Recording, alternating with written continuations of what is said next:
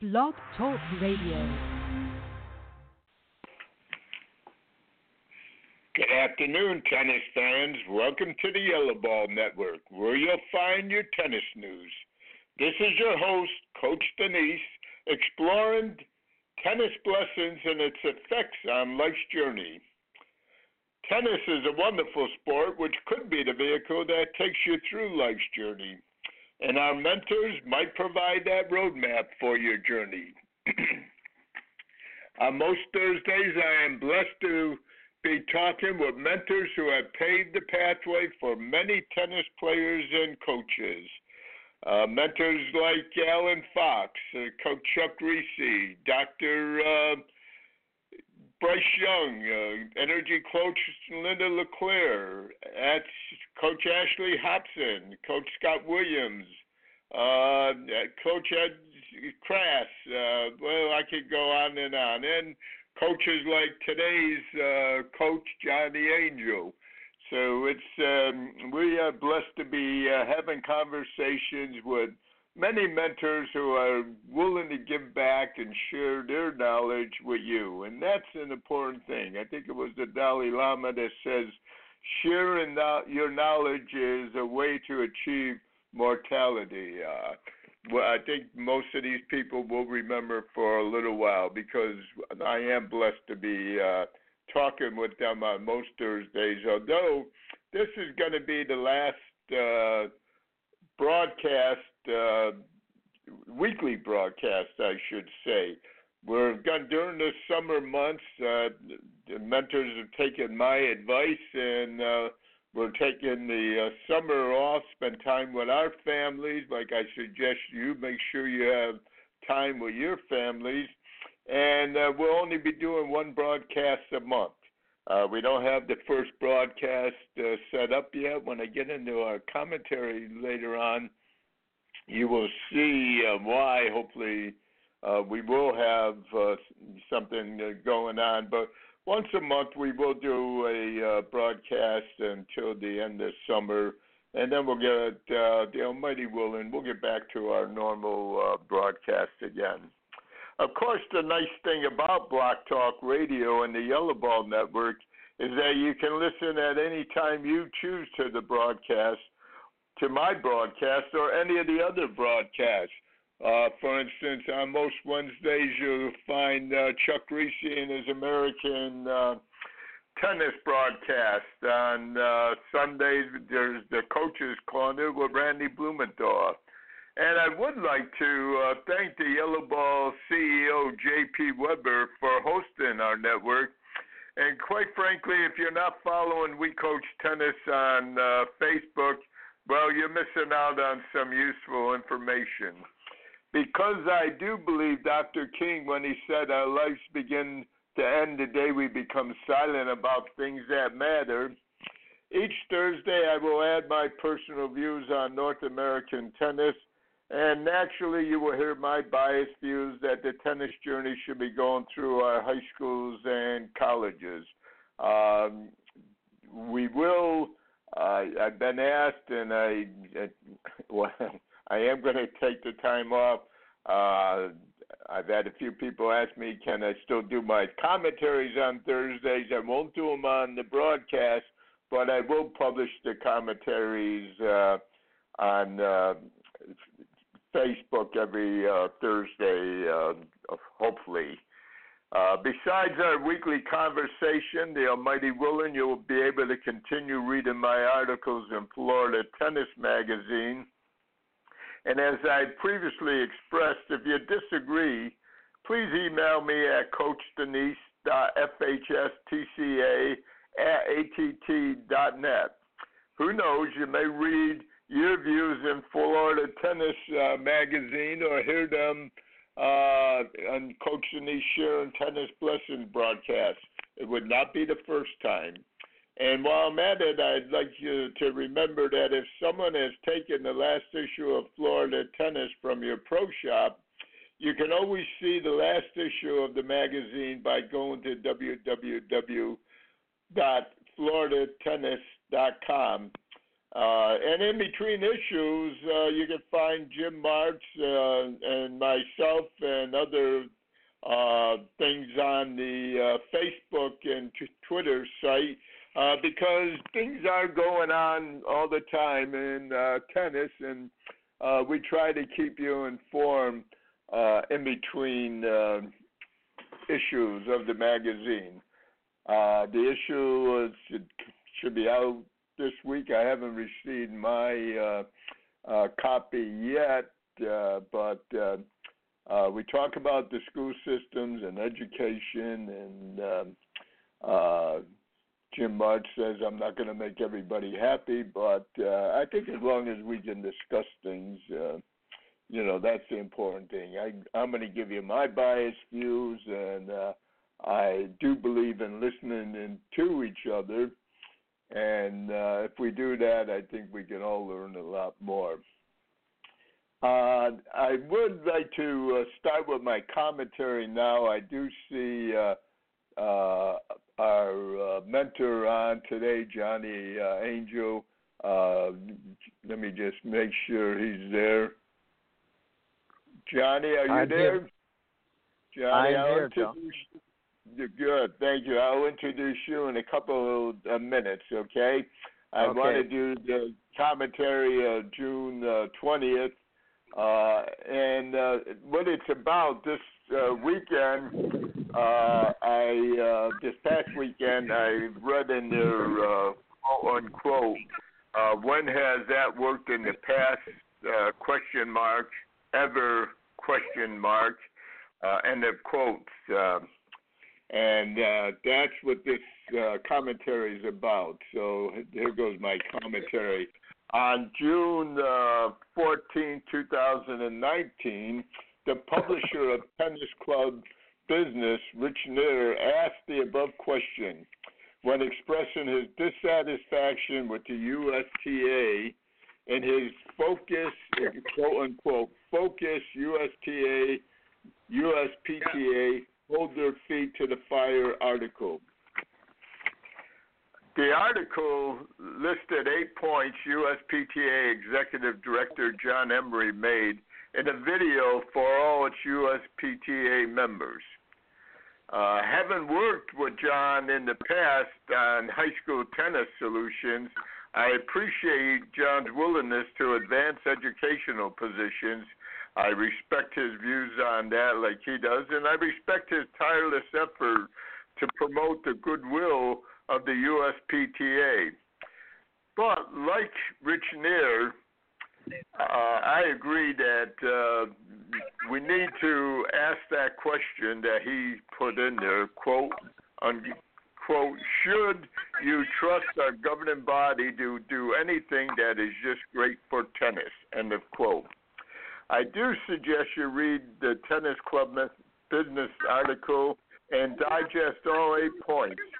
But if I may, I would like to give my biased views on just a few of the eight points that Richard uh, and Rich remarks too.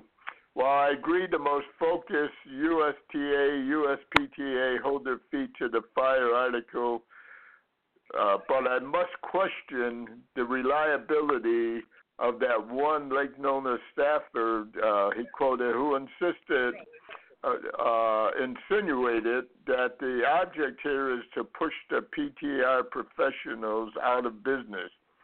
While some have questioned the USTA executive's decisions in the past, it is inconceivable to me to believe that their thinking could be that force the world's largest coaching organization out and I believe the only certified coaching organization, if I'm not be- believe, out of business.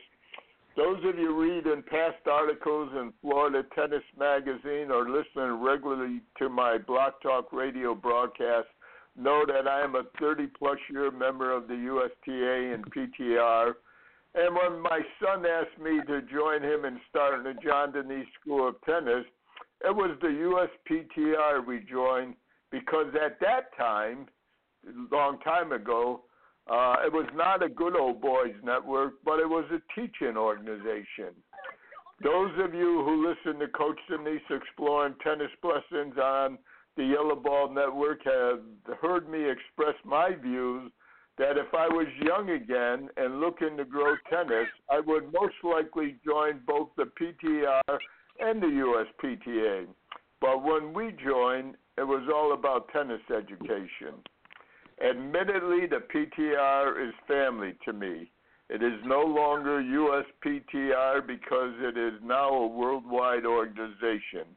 Although my time on the tennis courts are limited to mostly volunteering and lecturing for organizations, it is knowing I can still look to the PTR if needed to provide the comfort level that I need.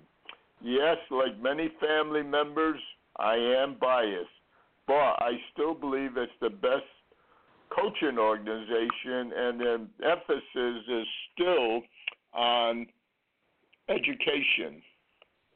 In last week's commentary, I asked, is it time we examine who we are and what we are capable of? What I was talking about is the growth of tennis through our efforts of local tennis pros is my point was I was trying to make was my point was that our the, us local tennis pros who grow the game of tennis are the people that made this happen. It was us local teaching pros who volunteered in the USTA schools programs and once had the USTA team tennis as a competitive tennis program. I respect John Embree and appreciate him looking out for his organization, but this needs further examination. It is it is mine and others' opinion that we need open discussions with our organizations, not just complaining, but listening to what they have to say. Maybe this would be one of those good topics for one of those broadcast discussions I talked about last week. I think it would be your advantage. That's my commentary. Let me just say, going into you saw me, you heard me read in it, which I usually don't do, but I did my my commentary earlier than normal because I did send it out to John Embree and I did send it out to the PTR uh, executive uh, uh, director. Um, yeah, boy, short-term memory is getting uh, bad. Excuse me, Dan Santorum, and I just wanted to make sure that I had my information correct. I I do not conduct an I got your program. Uh, I try hard. I'm still searching for the truth all these years, but I work real hard at making sure I'm not telling a lie nowhere. So I did send it to them. Uh, both of them did respond to me. Uh, I did ask both of them to uh, come on a broadcast like we uh, many of us think we should do with an open discussion and maybe with the USTA uh, to discuss. Neither one of them wanted to make other comments, which uh, other than what uh, Rich had uh, covered. So uh, we will wait and see what happens. Uh, our mentor today is a person that I know, uh, and we go back quite frankly a long way. Uh, Johnny Angel is uh, president of Professional Ten- Tennis Services uh, Incorporation, which is based in here in Florida. He has over 40 years of experience in coaching high performance uh, players and he has produced players uh, in the top uh, 50 in the WTA and the ATP. Um, so uh, he's a person that uh, I think uh, with the topic I want him to talk uh, about tonight is behavior coaching, and he has a passion for it. He's uh, spoken at other uh, conventions before. Uh, John's uh, university disciplines are in uh, uh, comparative psychology, applied behavior analysis, uh, uh, and uh, last time I knew he was still attending the University of South Florida, uh, primarily to uh, stay abreast of the behavior uh, coaching. Uh, he has uh, spoken, some of the people that he has worked with and spoken have also been on the Discovery, CBS, NBC, and National Geographic. So we have somebody that knows uh, the topic. And Johnny, I, um, and those of you that don't know, at one time when I said I was a member, we were the USPTR before there was the PTR. We used to have section presidents. I was the second president of the uh, USPTR Florida section. Johnny Angel followed me as the third president. And I suspect, and Johnny, you can tell me if I'm wrong or add anything to it, but I suspect it was about that time that the PTR was thinking about going universal rather than just national, and we've done away with the uh, state organizations, which uh, personally I think there's pros and cons with. But uh, uh, Johnny, I think your topic tonight is very important. Uh, if you have any comments about my commentary, um, you could address that. But I, again, I'd like to get, I'd like you to make believe that you're in one of the classes now, and you just take over the program and talk about the subject matter. But like I said, if you have to make a comment on what I talked about, um, you know, you can do that. But I think your subject is a very important one. Well, you know, I I have been in the USPTR or the PTR now for like you for uh, three decades or more, and uh, it has always been a family like to me. Uh, I see things a little bit differently. I see things that um, are disturbing, and I see things that are really cool. You know, that are really moving forward. So it has its good parts and its bad parts. Um, as far as this, we've always had this um, uh, rivalry, should I say, with the USPTA and PTR, and quite frankly, I think that rivalry is counterproductive. I think we should all be working for the same ends uh, to keep the game growing and keep the game going. And uh, not one individual group has a license on what's the best way to do it, um, and that I can tell you. So, in my my opinion, I'll, I'll give you an example. Okay, in behavioral coaching, it's basically using operant principles that um, is used in applied behavioral analysis to uh, teach fine motor uh, in the acquisition of teaching fine motor skills. Um, we have a lot of data on this. We uh, evidence-based coaching, behavioral coaching. We have had a in tennis alone uh, a 51% increase in uh, acquisition of a fine motor skill using operant principles. Now, operant principles um, is used to be viewed as a three-term contingency, like antecedent, behavior, and consequence. Um, antecedent is what uh, triggers the behavior, and consequence is what follows that went on uh, with B.F. Skinner, and that's uh, you know it's been going on for years and years. And then we added. Um, uh, I'm trying to find a colloquial way of doing this so I don't lose your audience, so they don't go to sleep. Um, we added two things to it. One was the physical condition of the athlete or the organism and the motivational variables.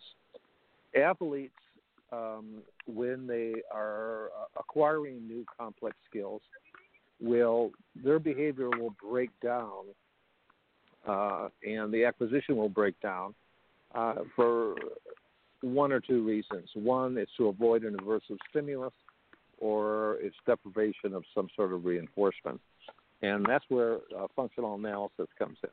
Now, having said that, let me jump back.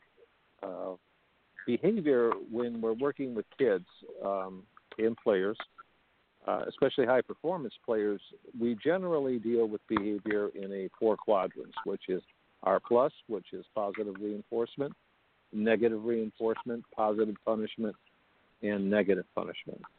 Uh, in this scenario, the plus means you're just adding something, uh, and the minus you're taking some away. Um, so how does that fit into the scheme of things? Well, if you create an athlete who is one, if you look at Maslow's hierarchy of needs, if you look at the base of the foundation, the foundational things, we want an athlete that is can just about do 80% of one RM and uh, is physically fit. Once they're physically fit, they can uh, the acquisition of the skill is a lot easier to learn and we don't fight with uh, neural hormones as much.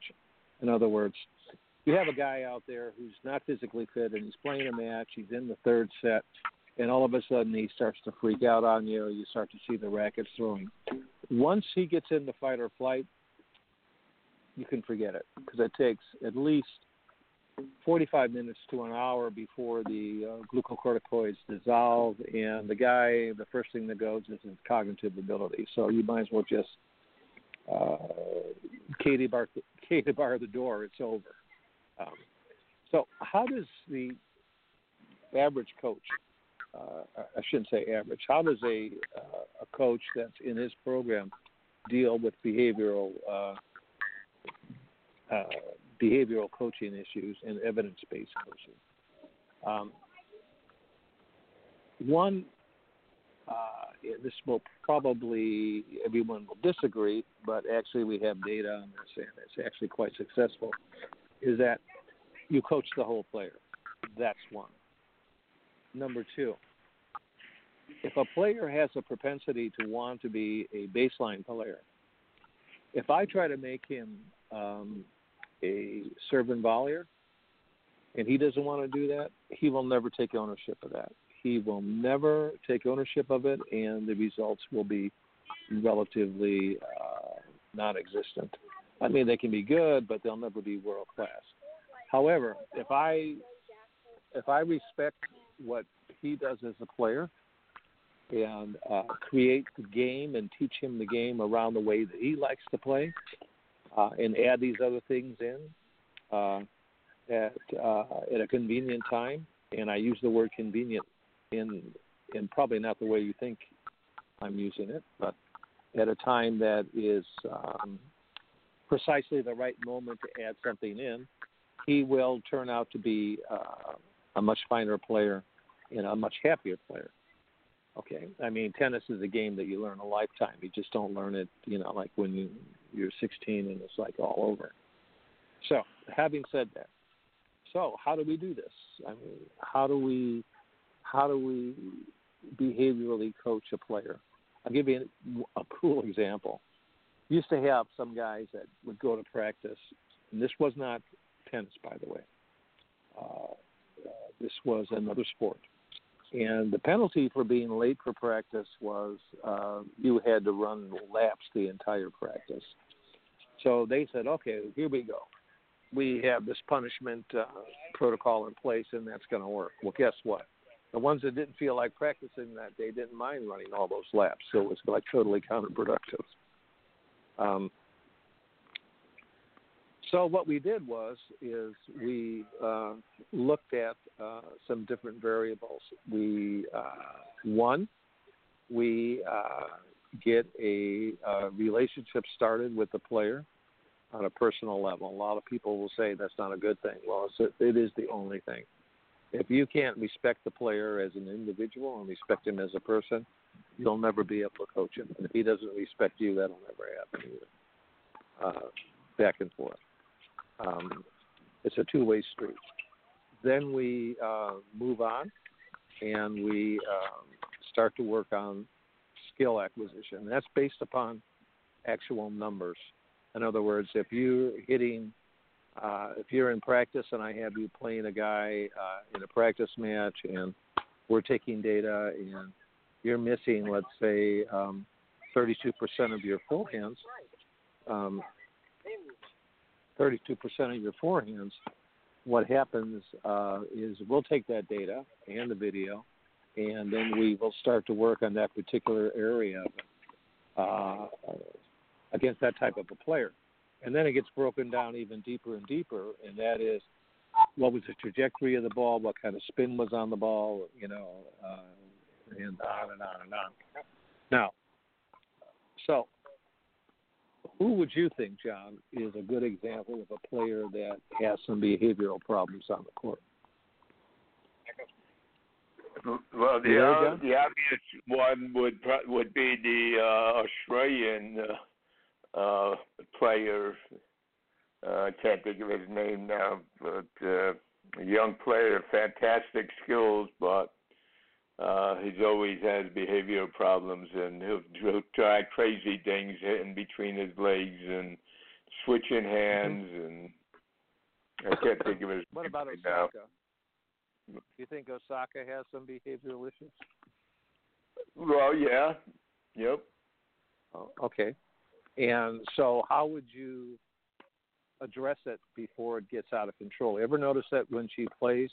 Do you ever see that clip of her when she was on the sideline at that major? No, it wasn't a major. It was, uh, I think it was in uh, South Carolina, where she, um, they were telling her to toughen up and all these types of things and uh, you know this is what we worked for. Did you see that clip where the coach was uh, in between, basically begging her to continue? She didn't want to continue. She wanted to stop playing.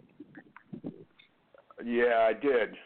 Yeah, it's one of those clips that you you, you don't forget. Uh, there's a couple of clips. Uh, I, I think I have mixed feelings about coaching. Uh, during the event, there's a couple of uh, uh, videos of a few people that makes you know I wonder about it. Um, I thought, in my opinion, that it never should have got to that. There was probably a lot of indicators and behavioral indicators that were probably showing up in practice, and uh, that they could have started addressing that a lot earlier. Now, having said all that, the uh, we use a lot of positive reinforcement and we use a lot of teaching through acoustical guidance, which is called TAG for short. And what it is is is we'll use a bridging stimulus, which can be either a click or a verbal marker, by where the player is shown the correct stroke. The click only comes, or the verbal marker only comes when the stroke is correct. Okay, nothing is mm-hmm. said in between that, and nothing is said in between that. And you would be surprised on how many players make the adjustment on a subcortical level, or uh, subcortical means uh, like subconscious level versus cortical, which is like I'm aware of it. How many of them make the uh, adjustment um, on their own? and uh, we find that learning is strengthened that way, and that it works. Uh, uh, it works really, really well. Now, it works so well that teaching through acoustical guidance, I have a colleague, excuse me, who uh, is actually teaching neurosurgeons using that method, and their efficiency is up by about 37 percent. So we're learning new things all the time on how high performance athletes and high performance uh, people were involved in a high performance profession function. Um, however, with junior tennis, I think, in the early stages of professional tennis, we're spending too much time not thinking on the, thinking about the process and too much about the result. I don't know how you feel about that. No, I agree. I think some people gave give in to the pressure of their parents. I think, un, unfortunately, we watch TV and in a half an hour we solve a problem. So why isn't my child getting better? And so the coach knows well, there's something I can make them look better soon. But is that the process you should be going with? I agree with you 100 percent.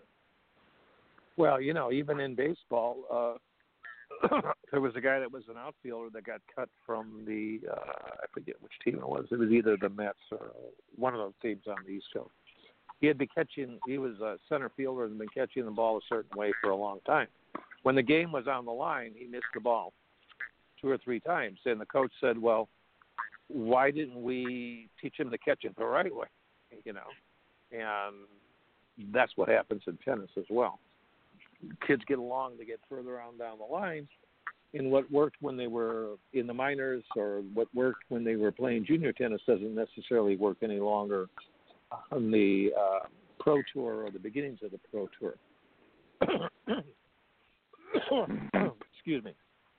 So to take you back to a typical working with a female on the tour type player, um, a typical day for us is uh, we do do two a days. We do them outside. We do do them uh, when it's hot out because that's when most of the matches are played, the big time matches. And um, the players that I work with um, actually make conscious. I empower them to make conscious decisions in their training, and it's important to me what they think is right. And then I have the kind of relationship with them where we can look at data and say, hey, you know, that isn't as right as you think it is. Your perception is is is wrong, you know. And when you keep things on an even keel like that, you get far better results. Now, do I use a lot of R plus positive reinforcement? Absolutely, that's what we're all about. But positive reinforcement is more than just saying, "Hey, hey, honey, everything is okay. Don't worry, you'll get it in next time." That's not how you do it. Okay, positive reinforcement needs and needs to be sincere, and and it has to happen within a second or two after the uh, behavior is exhibited. Behavior is done. You can't delay the reinforcement for uh, half an hour and say, "Oh, this was that," because then it just becomes a conversation. But if I'm teaching you a very complex motor pattern and you're working on it, and I'm only giving you a verbal marker that it's right when it's right, and you're working this out by yourself on a subcortical level and a cortical level, then the results are going to be a lot uh, a lot better. Sometimes that can be such a short uh, thing too. I mean, some like I use the phrase a lot, and sometimes they'll ask parents will ask me, I'll, I'll say that's a that's a good miss, and the first reaction sometimes is, how can it be good? I missed it. Well, was the decision the right decision? Was the person going for the right shot? So sure. you know, yeah, there's ways of the putting that positive. It always doesn't have to be, you know, uh, uh, that's all right. That's all right. Sometimes I think that's the worst thing we could do. Well, players do know when you are shining them on. You know, there's no doubt right. about that. And the uh, I have a lot of. I've always I've been in the same place for 26 years, and people say to me, "Well, why don't you? Why do you go to this parks, and why aren't you in a big country club or in an academy?" Because, in my opinion, I can take a kid off the basketball court and uh, or off the soccer field, and if he's athletic, I can, and he wants to, I can make him a tennis player. Now, what does that have to do with everything else? Uh, going back to your commentary, that's where the effort should be being pushed with uh, the PTA and the PTR. Um, back to that commentary again. Uh, the I don't need somebody telling me after 26 years that they can run my business better than I can. Kind of right. get where I'm going with that? Yeah. Yeah. No. Uh, and I think that's the thing they haven't figured out yet either. I mean, when you've done the accomplishments you have, and now is the question just going to one more certification? Is that going to make you better, or and that education? I mean, I work with Human Kinetics to form the first in the nation uh, uh, coaching thing because a tennis pro doesn't necessarily be a good uh, high school coach. So I'm all for sure. education, but sometimes I, you know, I, I do question: Do we need six thousand four hundred eighty-nine different certifications? Yeah, and you know, the I'm I'm probably I got to laugh I, because I have two caps. When I put on the coaching cap, that's one cap. When I put on my and get into my professorial role, uh, that kind of blows people away. Uh, you know, because I I got to see data and I got to see the empirical scientific evidence. If you tell me that a player is 100 in the world and they're losing this point at every point uh, at this particular point in the match, then I got to see the data. We got to Right. see the film, see the data, and you know we got to get to the root cause of why it's happening. The using operant principles is how we get behavior change. Basically, that's why we use it. Now, but it also facilitates using operant principles acquisition of fine motor skills. Okay, so why wouldn't we want to do that? Because often times today, and this ties kind of in with your commentary in the educational portion of it, we're relying too much on experience in the past and not enough of what science has taken us to the future with. And um, now, a lot of the science that I'm telling you about right now, R plus, R minus, all of that, Skinner did that like back in the 30s and 40s, but it's changed a lot though. It was just a roadmap for us to get there. Now, how effective is it? Well, I'll tell you. I did have some friends that um, do things at zoos, and we had a gorillas. You know, I don't know if you realize that lowland gorillas have the same uh, cardiovascular diseases and uh, illnesses that humans have. So they used to have to aneth- they used to have to anesthetize a gorilla uh, in order to do a electrocardiogram. So what did we do?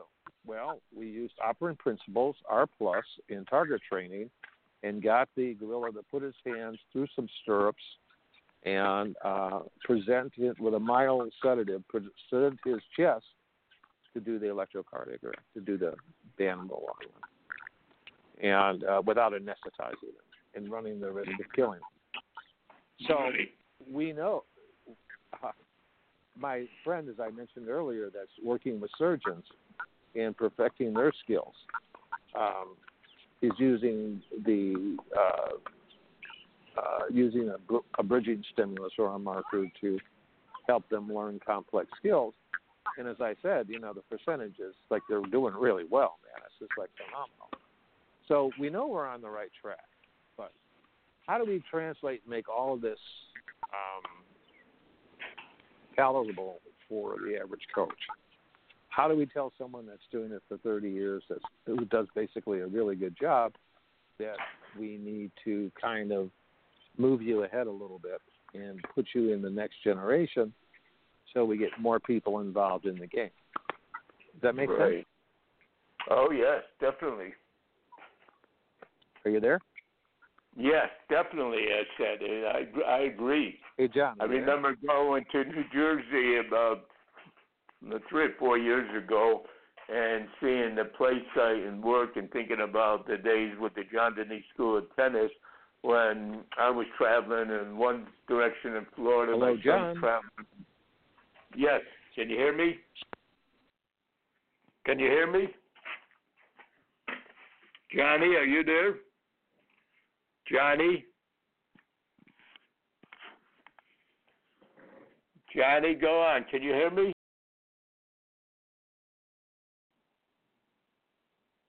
Johnny? Johnny, are you there? Can you hear me? Johnny? Damn it.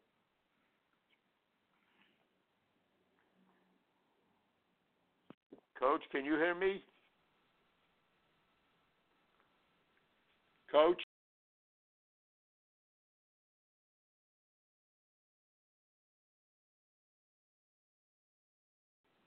Darn it.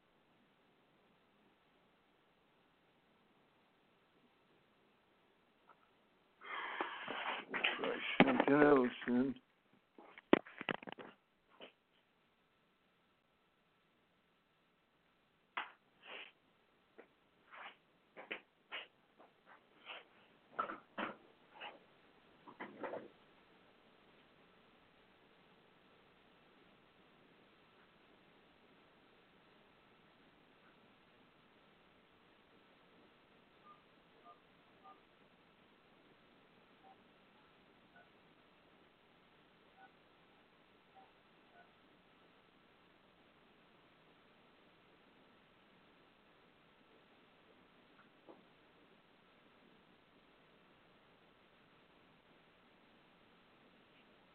Johnny, are you there? Johnny, are you there? Not go through. Please try your call again. One three one C.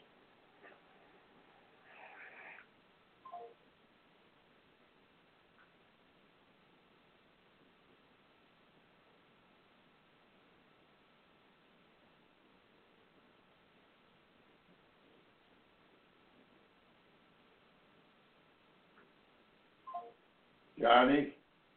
God almighty.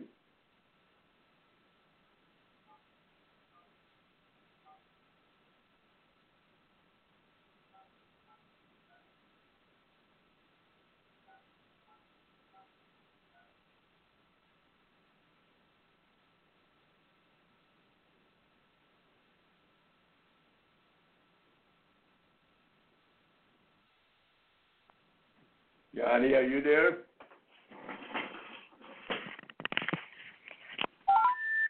Your call did not go through. Please try your call. One five one T. Your call did not go through.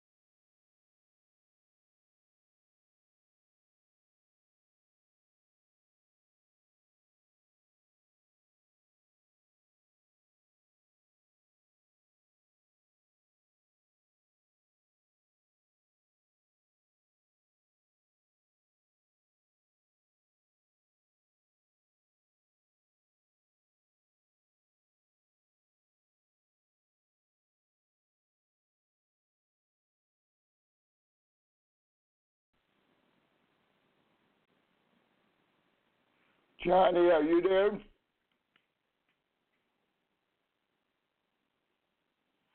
Johnny, are you there?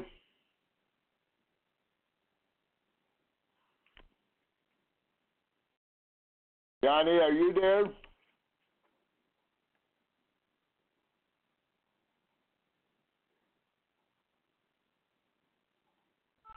Johnny, are you there?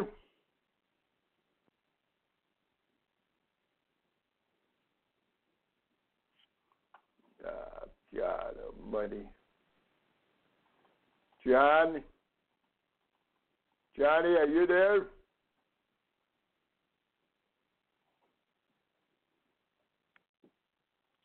Johnny, are you there? Hello? Hello?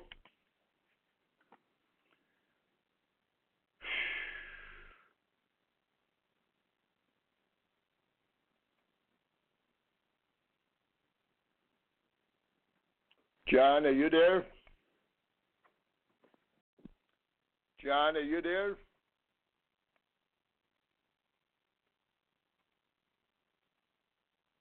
John, are you there?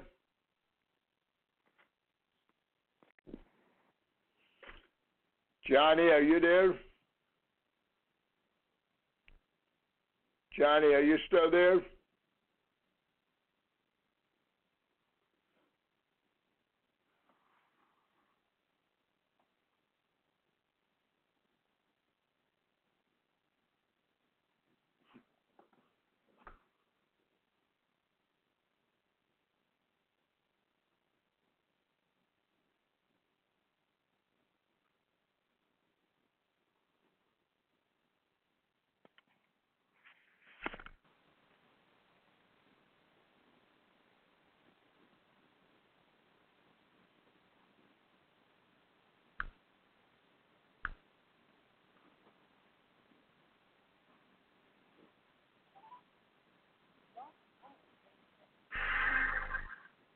Welcome to Blog Talk Radio. Please hold and you'll be able to listen to the show.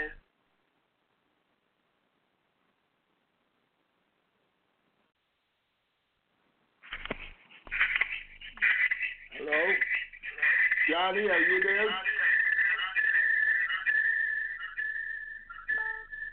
Johnny, are you there? Hello?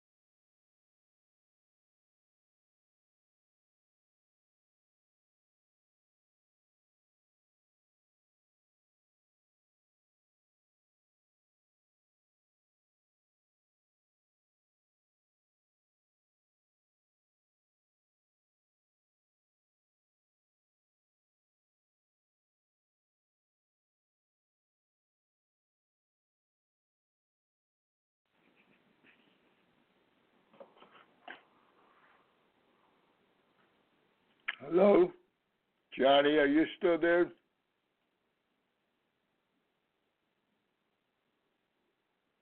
Johnny, are you there?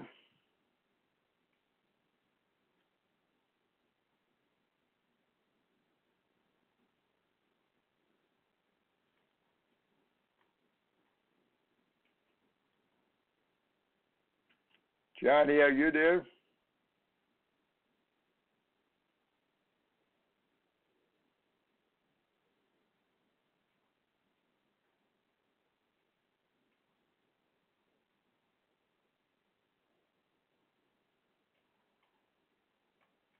Johnny, are you there?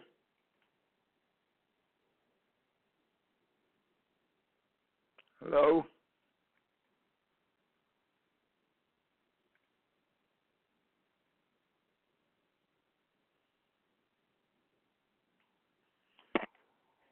Oh well.